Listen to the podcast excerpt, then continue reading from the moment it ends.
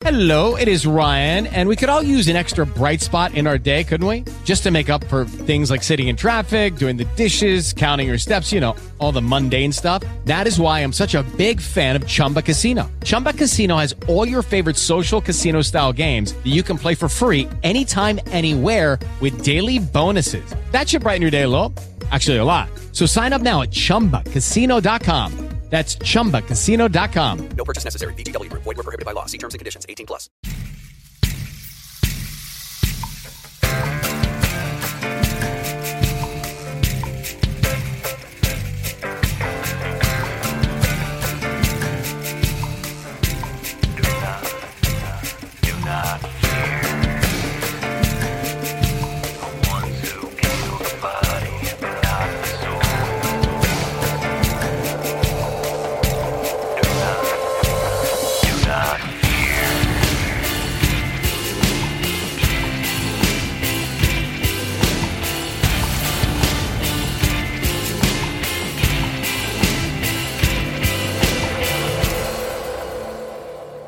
The midst of me spending five out of six weeks out of the office and studio, there's been a lot happening.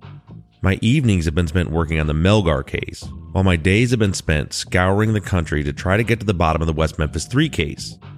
I've spoken to new witnesses and brought in a whole new slew of experts. I know that a lot of you are constantly asking me when I'll be returning to that case. All I can tell you right now is soon. There's a very good reason that I've had to work quietly for the last few months on the case, and I promise that reason will be made abundantly clear in the coming months. For now, all I can say is this I've never been more confident that we will finally have a concrete answer to the 26 year old question who killed Stevie, Michael, and Christopher? I'm not there yet, but I've made it over a lot of hurdles, and only a few stand in the way between us and the finish line.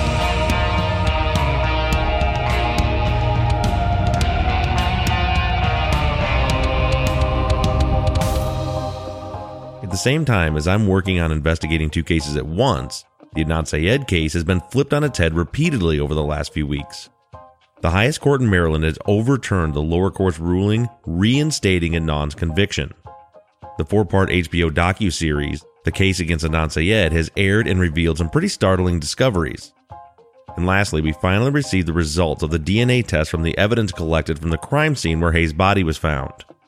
With all of this happening at the same time, I'm going to break today's episode up into two segments an update and analysis on all things related to Adnan's case, and then the conclusion of Billy Belk's testimony in the Melgar case. First up, what's going on with Adnan?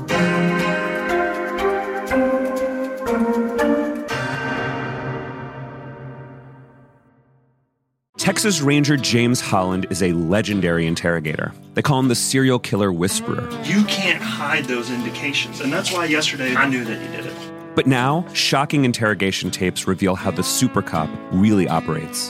And that's why they asked me to come in because I'm special. From Something Else, The Marshall Project, and Sony Music Entertainment, this is Smokescreen. Just say you're sorry. Listen and follow on Apple Podcasts, Spotify, Amazon Music, Stitcher, or wherever you get your podcasts.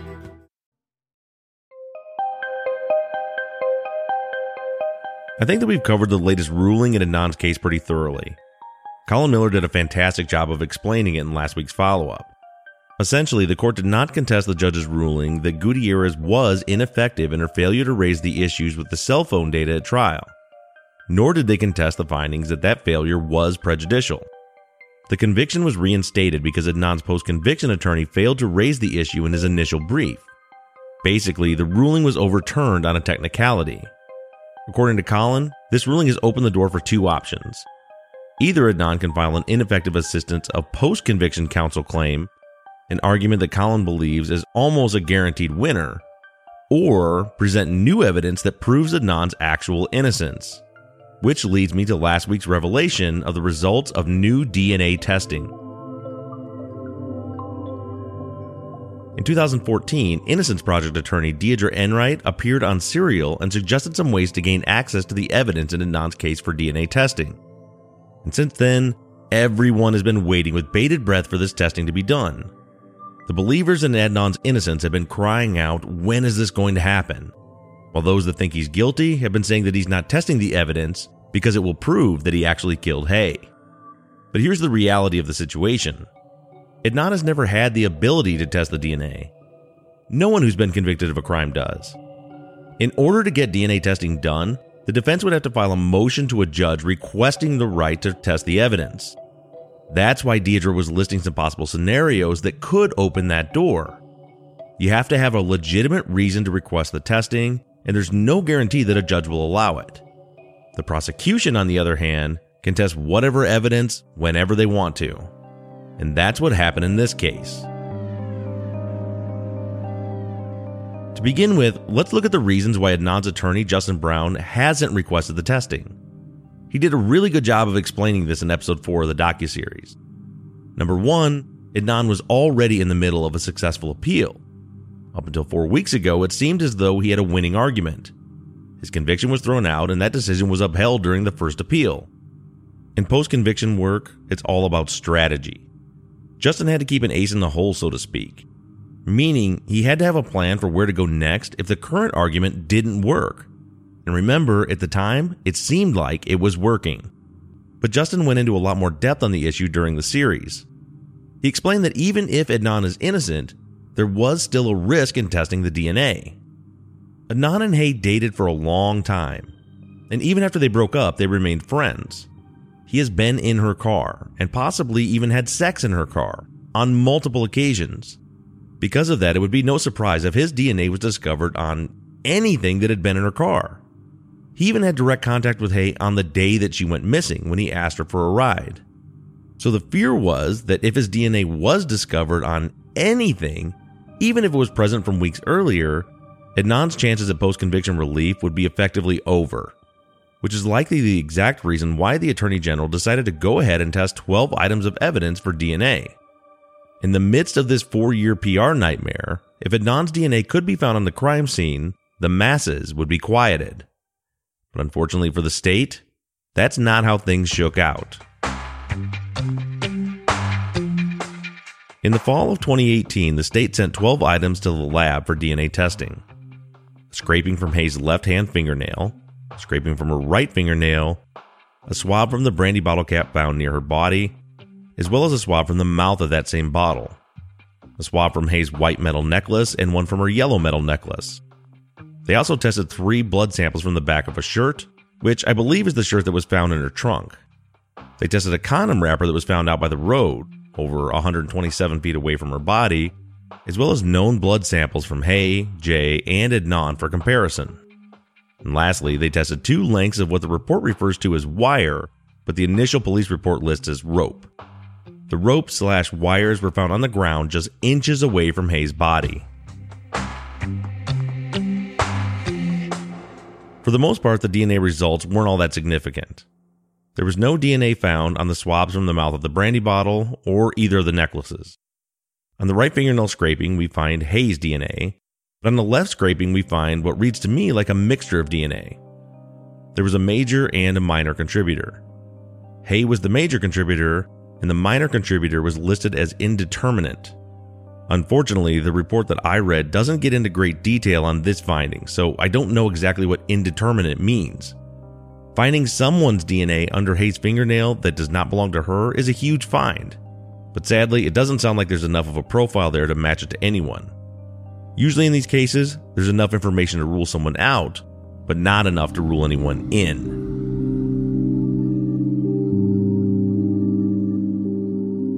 All three blood samples taken from the back of Hae's shirt matched Hae's profile. And we have inconclusive results from the swabs taken from the bottle cap, the condom wrapper, and from the longer wire. But we may very well have hit pay dirt on the shorter wire.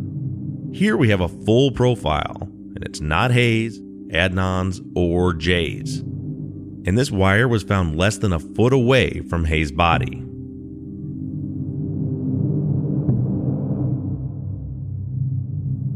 It's not hard to imagine that Hae's body was transported in something, not just carried for anyone who drove by to see.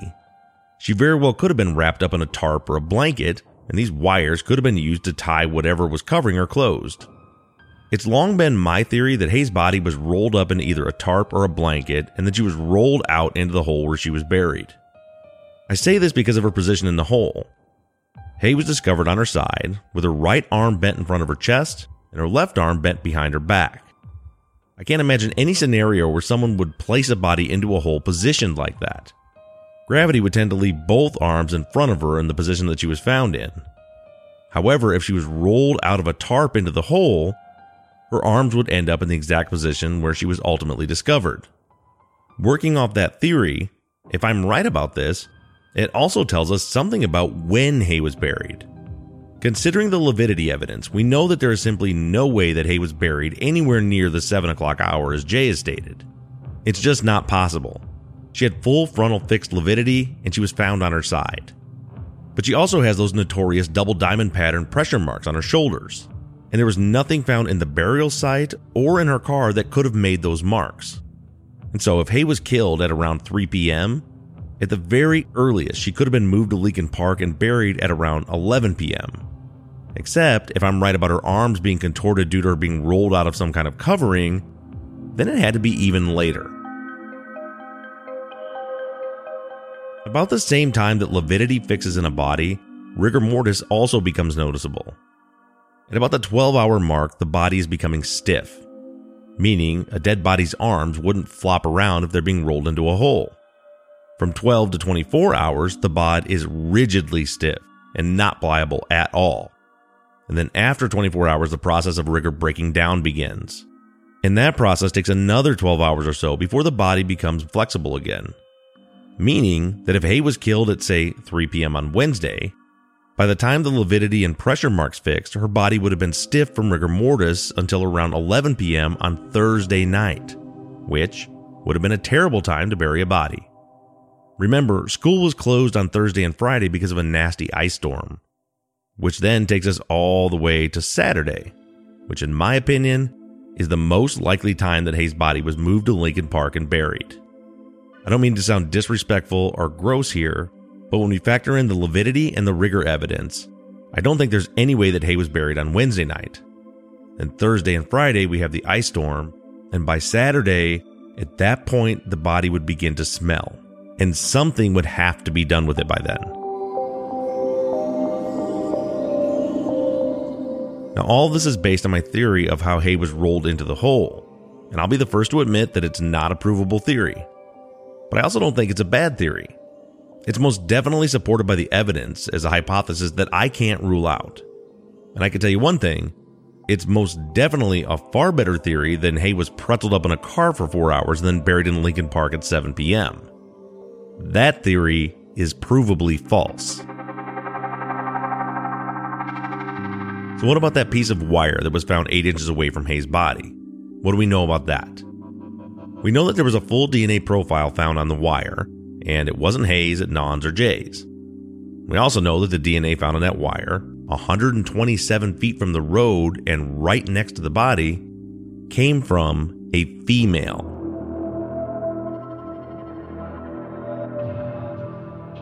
Now, maybe you believe that one person hauled Hae's body back into the woods and buried her. I personally do not. I think that whoever killed Hae had help covering their tracks.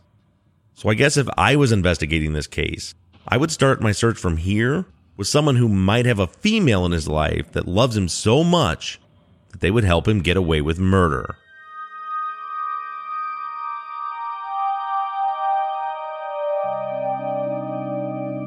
In reality, there are a few steps that can be taken with this DNA profile. If I understand correctly, the profile has already been run through CODIS and there were no hits, which means that whoever's DNA that is isn't in the system. Now, there are most definitely a couple of people out there who I would love to compare this profile to, but that would require a warrant, and I suspect that Baltimore PD isn't real excited about finding out who was actually handling that wire. However, there is another option. I'm personally hoping and praying that this profile can be run through GEDmatch. If you're not familiar with this new investigative method, it's how the Golden State Killer was finally brought to justice after decades of getting away with murder. It's much more complicated than the way I'm about to explain it, but here are the nuts and bolts. A very popular trend lately is people submitting their DNA to websites that track their ancestry. When you send in your sample, the sites will match you with other blood relatives that have done the same. It's a whole new database that the FBI is now tapping into. Basically, this profile could be uploaded to GEDmatch, and the database would give us a list of people who are related to whoever the DNA on the wire belongs to. You would then investigate those people and see if they have any blood relatives that may have a connection to the case. Let me give you a hypothetical. I'm going to use someone that I know has zero involvement in Hae's murder so that it doesn't look like I'm pointing any fingers at anyone. Let's say the female profile was uploaded to GEDmatch, and we got a list of blood relatives, including a first cousin. From there, we would investigate this person to see if any of their cousins may have some connection to the crime. We found out that this person that we got the hit from only has four first cousins, and three of them were, say, living in Colorado at the time. And the fourth cousin is Adnan and Hae's friend, Krista. And again, I'm using Krista because I know that she has nothing to do with this. I don't want to read on Reddit tomorrow that I'm accusing Krista of murdering Hae. So, anyway, these results would suggest that it's most likely Krista's DNA on the wire, so the next step would be to obtain Krista's DNA to compare to the profile that was found. Essentially, what GEDmatch does is narrow down your suspect pool.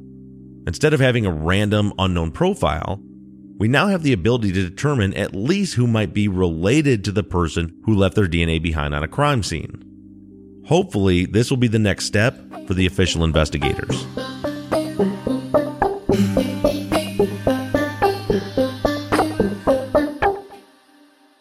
Hello, it is Ryan, and we could all use an extra bright spot in our day, couldn't we? Just to make up for things like sitting in traffic, doing the dishes, counting your steps, you know, all the mundane stuff. That is why I'm such a big fan of Chumba Casino. Chumba Casino has all your favorite social casino style games that you can play for free anytime, anywhere with daily bonuses. That should brighten your day a little.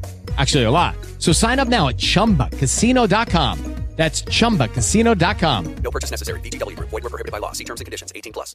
Lucky Land Casino asking people what's the weirdest place you've gotten lucky? Lucky? In line at the deli, I guess? Aha, in my dentist's office. More than once, actually. Do I have to say? Yes, you do. In the car before my kids' PTA meeting. Really? Yes. Excuse me, what's the weirdest place you've gotten lucky? I never win and tell. Well, there you have it. You can get lucky anywhere playing at LuckyLandSlots.com. Play for free right now. Are you feeling lucky? No purchase necessary. Void where prohibited by law. 18 plus. Terms and conditions apply. See website for details.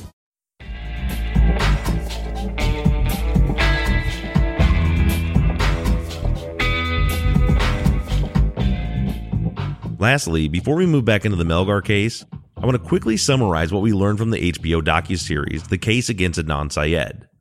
I spoke at length about the final episode in this week's follow up, so if you're interested in what I have to say and haven't listened yet, I'd recommend going to do so.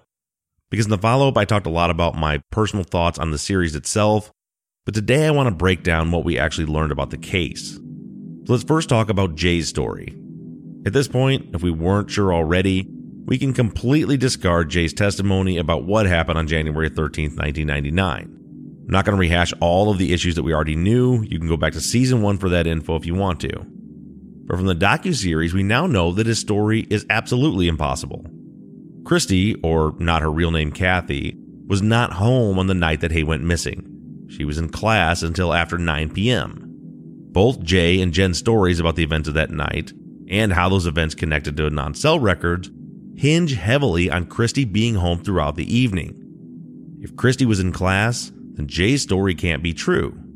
And Jen is either lying or everything that she remembers happening happened on a different night. Which seems unlikely, but I honestly suspect it's probably a combination of those two things.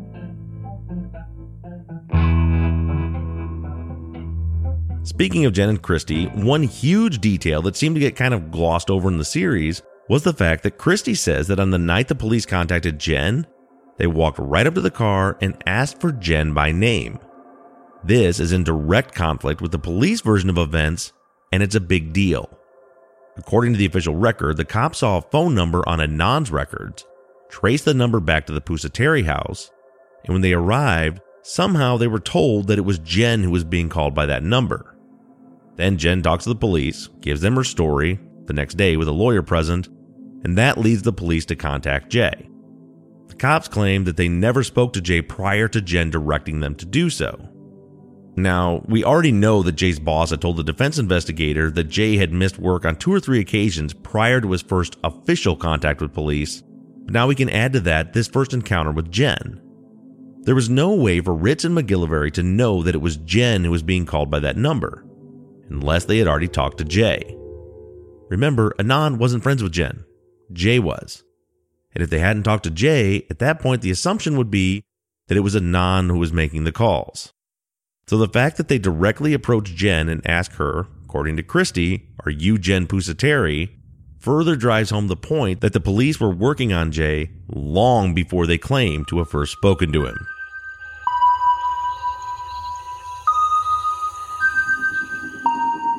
My own personal theory is that Jen does actually believe that Jay was with Adnan and went with him when he buried her. I think, and again, this is just a theory, that after Jen's first contact with police, remember, she didn't talk to them that night. She said she was busy and she went to go see Jay. I think that it was during that meeting that Jay told Jen a version of his story, the version that he had already been working on with the police. It was then that he told her what to say to Ritz and MacGillivary likely with a promise from them that she wouldn't be charged. But based on what I saw from Jen during the docuseries, I think that she actually believes that Adnan did it, as I'm sure Jay did at that point. But Jen had to be part of the story because her number was in the call record several times during key moments of the narrative. The police needed Jen to corroborate Jay's story with the phone records, and Jen was willing to help her friend Jay by saying that she witnessed things happening the things that Jay told her did happen. Because again, we know now that the series of events that she described were impossible. And they never did line up with Jay's versions of events anyway. And let's not forget that Jay also told his ex girlfriend over the phone during the series that he made up the story because he got caught with a bunch of weed. Now, let's talk about Hae's car for a minute. Unfortunately, the grass expert wasn't able to come to any definitive conclusions regarding the condition of the foliage under the car. He did, however, note something that Susan Simpson caught a few years ago. Susan had noticed that there was what appeared to be green grass in the wheel wells of the car, which of course seems unlikely, considering the fact that the car had supposedly been sitting in that position for six weeks. Just think about how long grass stays green after you mow it and it's laying on your driveway. A day or two and it turns brown. But the turfologist or turfiologist, I'm not sure how to pronounce that, went a little further than that. Beyond just the color of the grass in the wheel wells. The tires of Hae's car are covered in mud and still green grass and weeds, but none of the other cars around have grass on their tires. The point that he makes is that given six weeks of rain, snow, and ice storms, it seems highly unlikely that the debris wouldn't have washed away by the time the car was found. The implication, of course, being that it's more than likely that the car was moved into that position very recently, and it had not been sitting there for a month and a half. And as compelling as that is, I actually found the longtime resident statement even more powerful. According to her, there is no way that a strange car could have sat in that space for six weeks without her or some of her friends calling the police.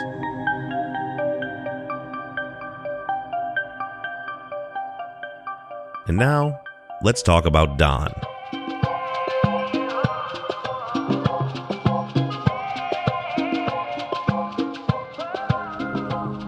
We learned a little bit more about Don in this series. The first and most startling revelation was the fact that he was pursuing Hae's friend Debbie romantically while Hae was still missing. I don't know exactly what to say about that, but yeah.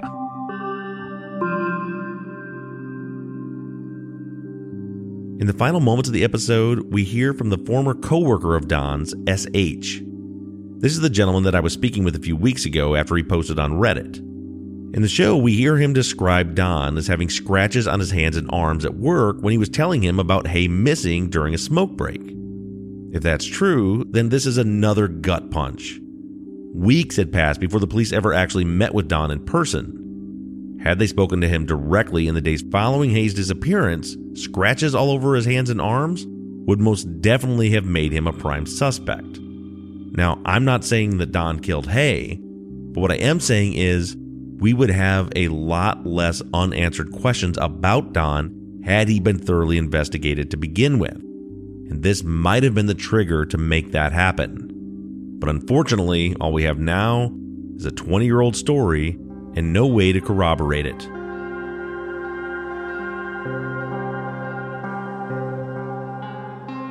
Lastly, we learned a little bit more about Mr. S, Alonzo Sellers. And to be honest, I still don't know what to make of him. It really doesn't make sense to me that he was involved in Hae's murder.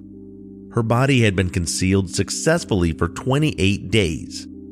There's just no explanation that I can think of for him to intentionally draw the police's attention to the body that he had worked so hard to hide. And let's face it, after seeing the location where she was buried and how well the body was concealed, it's very likely that her body may have never been found. Or at least it would have been a long time before it was found. So, why would he intentionally point the police to the direction of the evidence that could be used to build a case against him if he was the killer? So, I don't think that Mr. S killed Hae. But the investigators did make a connection between Hae and Sellers through the double diamond pressure marks on her shoulders. It's been suggested over the years that the source of the marks may have been a particular type of concrete tool called a shoe. In the show, it was noted that Sellers had spent many years working in concrete, although, in my opinion, that was quite a leap. To begin with, I don't think that the marks were caused by concrete shoes. Number one, these would have had to have been huge concrete shoes, much bigger than any ones that I've seen. And the patterns that were on Hae's shoulders have a distinct dot right in the center of them that doesn't exist on the tools, at least not from what I can see in online photos of them. At the end of the day, I don't believe that Alonzo Sellers just happened to stumble into Hae's body. I don't think that he killed her, but I do believe there has to be more to his story. Her body was just too well concealed, and it makes zero sense for him to be in that part of the woods at that time anyway. Something doesn't add up.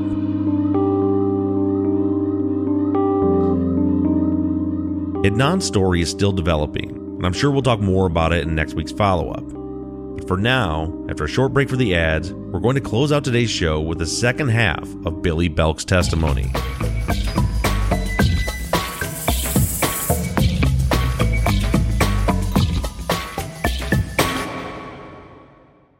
Guys, it is Ryan. I'm not sure if you know this about me, but I'm a bit of a fun fanatic when I can. I like to work, but I like fun too. It's a thing. And now the truth is out there. I can tell you about my favorite place to have fun Chumba Casino. They have hundreds of social casino style games to choose from, with new games released each week. You can play for free anytime, anywhere and each day brings a new chance to collect daily bonuses. So join me in the fun. Sign up now at ChumbaCasino.com. No purchase necessary. VGW Group. Void were prohibited by law. See terms and conditions. 18 plus. We left off last week with former HPD homicide detective Billy Belk dropping some truth bombs on the Sandy Melgar jury. Not only has Belk been ripping Carzal's investigation to shreds from the stand, but he's also been presenting some key evidence that was missed or ignored the first time around. So let's pick back up where we left off. We jump back in with Belk giving his opinion of the ransacking of the Melgar's home. All of the original investigators, as well as Rossi, determined that the scene was staged by Sandy because home invaders pull drawers all the way out and dump their contents onto the floor. Belk, however, doesn't agree.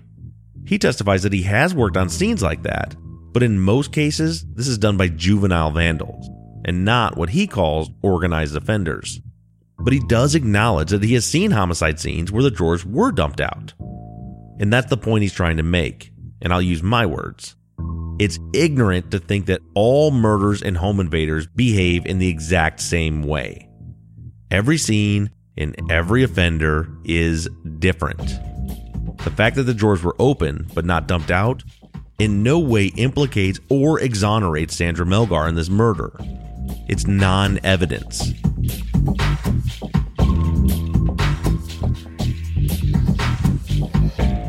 The amount of times that Billy Belk took investigative steps that the actual detectives never bothered to is staggering. Here's another example. Remember the candle that was found still burning on Jim's nightstand when Carpenter was taking crime scene photos? Belk saw it, and it got his attention. His first impression was that the candle couldn't still be burning 18 hours after it was lit. So he had Mac get him the exact same candle from the store, and he lit it, and he let it burn for 24 hours. And it would have been nice if Carzal thought to do the same thing.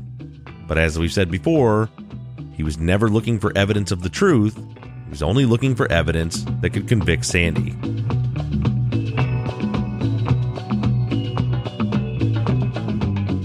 Next, Mac is asking Belk if he ever investigated home invasion scenes where the burglars gathered up items to take but ended up leaving them behind.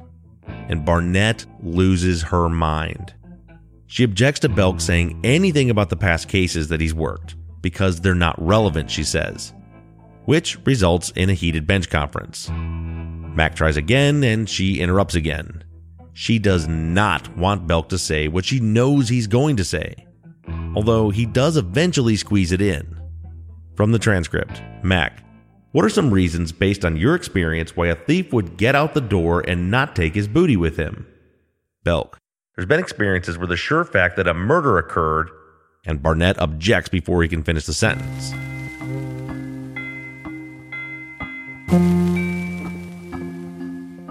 Think about that for a second. It makes absolute perfect sense for a home invader to abort a burglary if an unexpected murder occurs. It's actually not uncommon at all. And Belk himself has worked cases just like that. So, what would that mean for Sandy's level of criminal sophistication? If she staged the scene to make it look like a burglary was in progress, but then aborted after the murder. And it's also very telling that Barnett is fighting tooth and nail to stop Belk from sharing his personal experiences on the topic. It's almost like she knows what he's going to say. Even after the trial, she still argues the fact that items left behind is an indicator of staging. Knowing full well that this is exactly what you would expect. If murder wasn't the intention, but it happened anyway, you would expect the home invaders to forget what they came to steal and just get the hell out of there.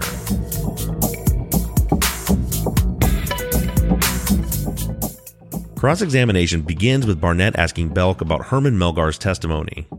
She starts out by pointing out that in Herman's police statement, he said that Sandy's arms were bound with the purple belt and her legs with the multicolored scarf. But when he testified at trial, he said the exact opposite. Belk agrees, and then we move on to a bizarre, hostile exchange. Barnett is asking Belk if Herman told police that the chair barricading the closet door was, quote, askew. Belk says no, she has him read the transcript, and then he still says no, and Barnett gets pissed. Herman actually said that the chair was at an angle under the knob. She wants Belk to say that that could mean that it was sideways. He says he disagrees repeatedly, and she is berating him, telling him that she's not asking him for his opinion, even though she asked for his opinion. Like I said, it's bizarre.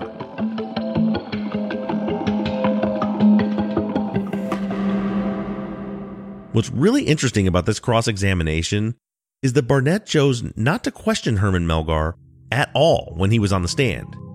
She could have asked him all of these questions directly, but instead she chose not to cross examine him, and then she waits and tries to get Belk to impeach his testimony. In the next segment, she goes on and on about how Herman surely didn't really examine the knots to see if Sandy was faking. And surely he didn't look really closely at the chair blocking the door. It's nuts. These are all questions that should have been asked of Herman. He's the one that would know the answers, not Belk. For all of you attorneys out there, please reach out and let me know if you've ever seen anything like this before. It seems so strange to me. She let Herman's testimony stand unchallenged and then attacks it the next day through someone else's testimony. I know I haven't read a ton of transcripts, but I've never seen anything like that before.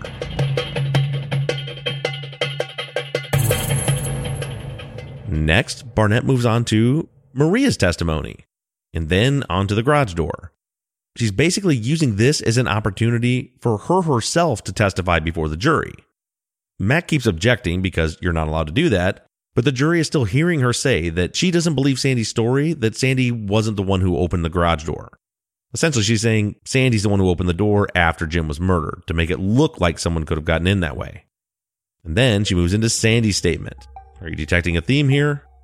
Belk is a homicide investigator, and he spent over two years investigating the evidence in this case. And so far, all Barnett wants to do is have him talk about what other people said.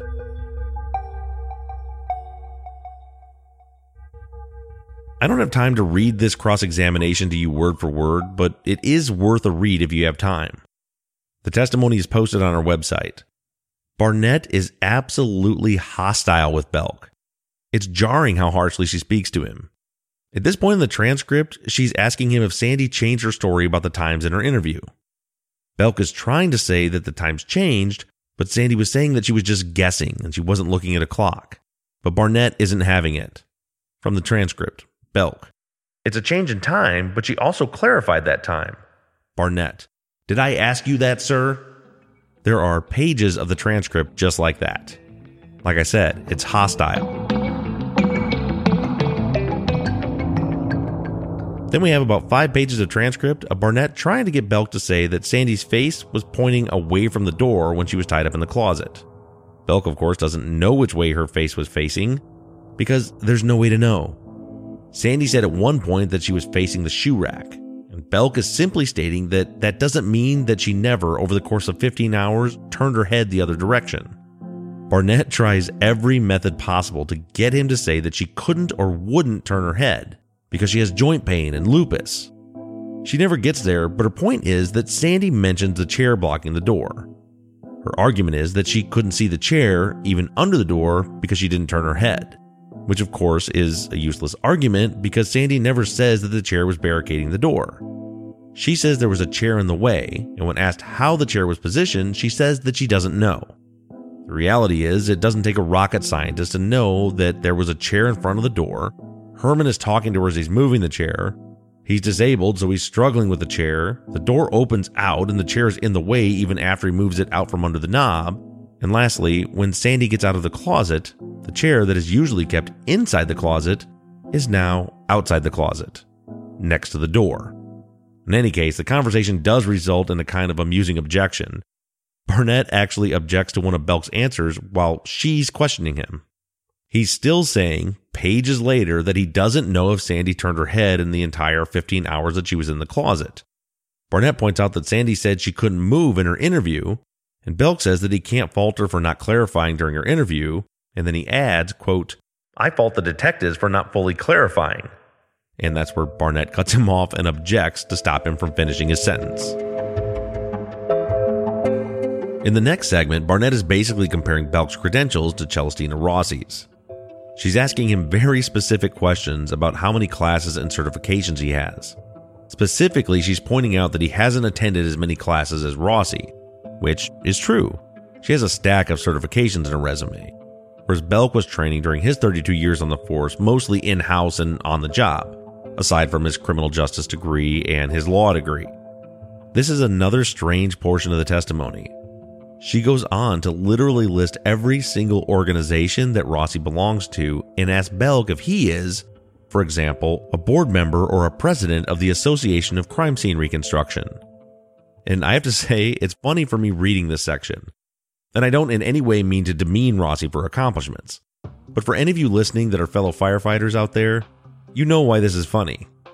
In the fire service, we have a phrase Would you rather be certified or qualified? Because there are tons of classes that you can pay money to, sit down, watch somebody click through a PowerPoint, and get a certificate, a piece of paper. But it doesn't really teach you or qualify you to do anything, nothing practical anyway. And every firehouse in the country has at least one guy who has attended every single class and conference available to obtain as many certifications as possible, but has no idea how to actually fight a fire. In my department, we had one guy who had so many certifications that he couldn't fit them all into a three ring binder. He had two of them that went along with his resume. But I swear to God, in 15 years working with him, I never once saw him inside of a burning building. He spent so much time going to seminars that he didn't have any time left to actually fight fire. And anyway, this particular section just reminded me of that. And that's what I'm imagining is going through Belk's head as Barnett presented him with Rossi's CV. He's sitting there as a very decorated and successful 32 year cop homicide detective basically being told how much better Rossi is than him because of all of her classes and because of how many boards and committees she sits on.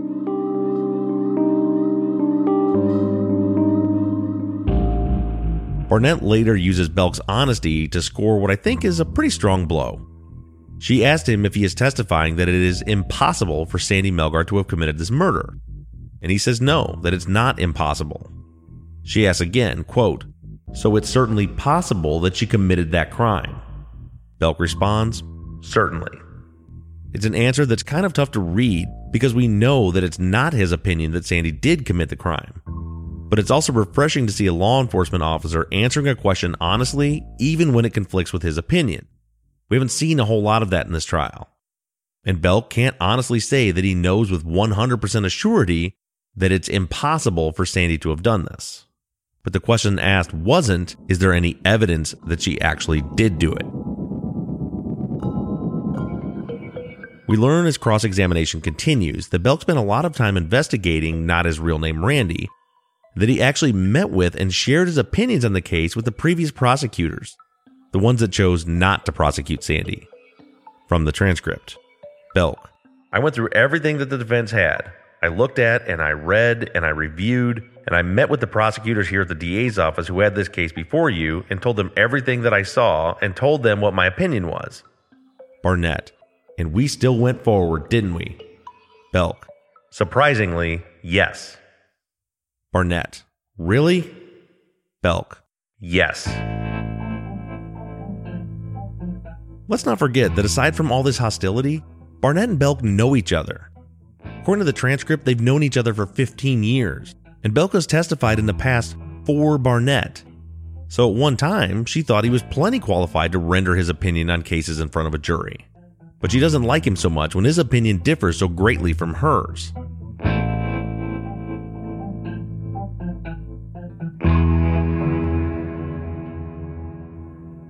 Next, Barnett goes back over Sandy's medical records where she didn't report having any seizures, and then she talks about the life insurance.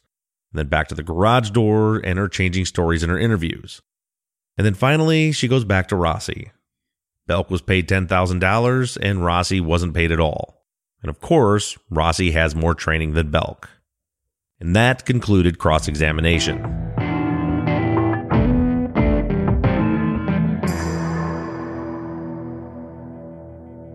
On redirect, Mac is basically allowing Belk to give full answers to the questions where he was limited on cross. He's able to explain rather than just giving the yeses and the nos. And then we get back into not his real name, Randy. Belk is trying to explain what he found in his criminal record, but Barnett objects. After a bench conference, the judge decides that she will not allow the jury to hear why Randy was arrested and bonded out just two days before Jim's murder. We'll get more into Randy in a future episode. There is a reason why Barnett didn't want the jury to hear about his record. He has a pattern of behavior that should most definitely have raised the eyebrows of Doucet and Corozal.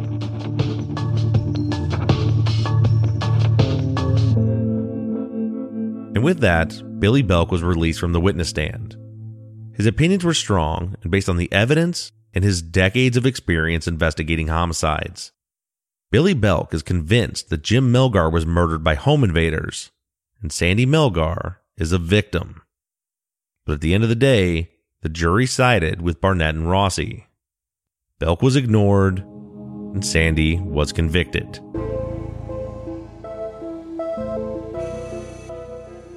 And now it's time to look into some investigative leads that may very well have cracked this case wide open if Corozal hadn't had blinders on. Next week on Truth and Justice.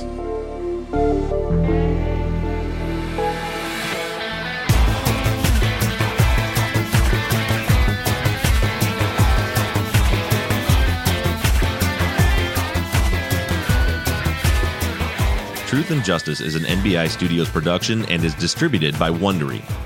Mike Bussing is our executive producer, and Shane Yoder is our sound engineer. All music for the show was created, composed, and scored by PutThemInASong.com, who also mixed and mastered this episode. Our season 6 logo was also created by Shane Yoder of PutThemInASong.com. Our banner images and type font across all of our logos was created by Tate Krupa of Red Swan Graphic Design. You can find more of Tate's work on Etsy. Thank you to Katie Ross of CreatedInTandem.com for designing, creating, managing, and maintaining our website, Truth and Justice Pod, where you can view all photos and documents discussed in every episode. Thank you to our transcription team, Britta Bliss, Sarah Colby, Rachel Timberman, and Liz Rose. And as always, thank you to all of you for all of your engagement and support. If you like the show and you'd like to support us, you can do so in a number of ways. To financially support the show, you can go to patreon.com slash truth and justice.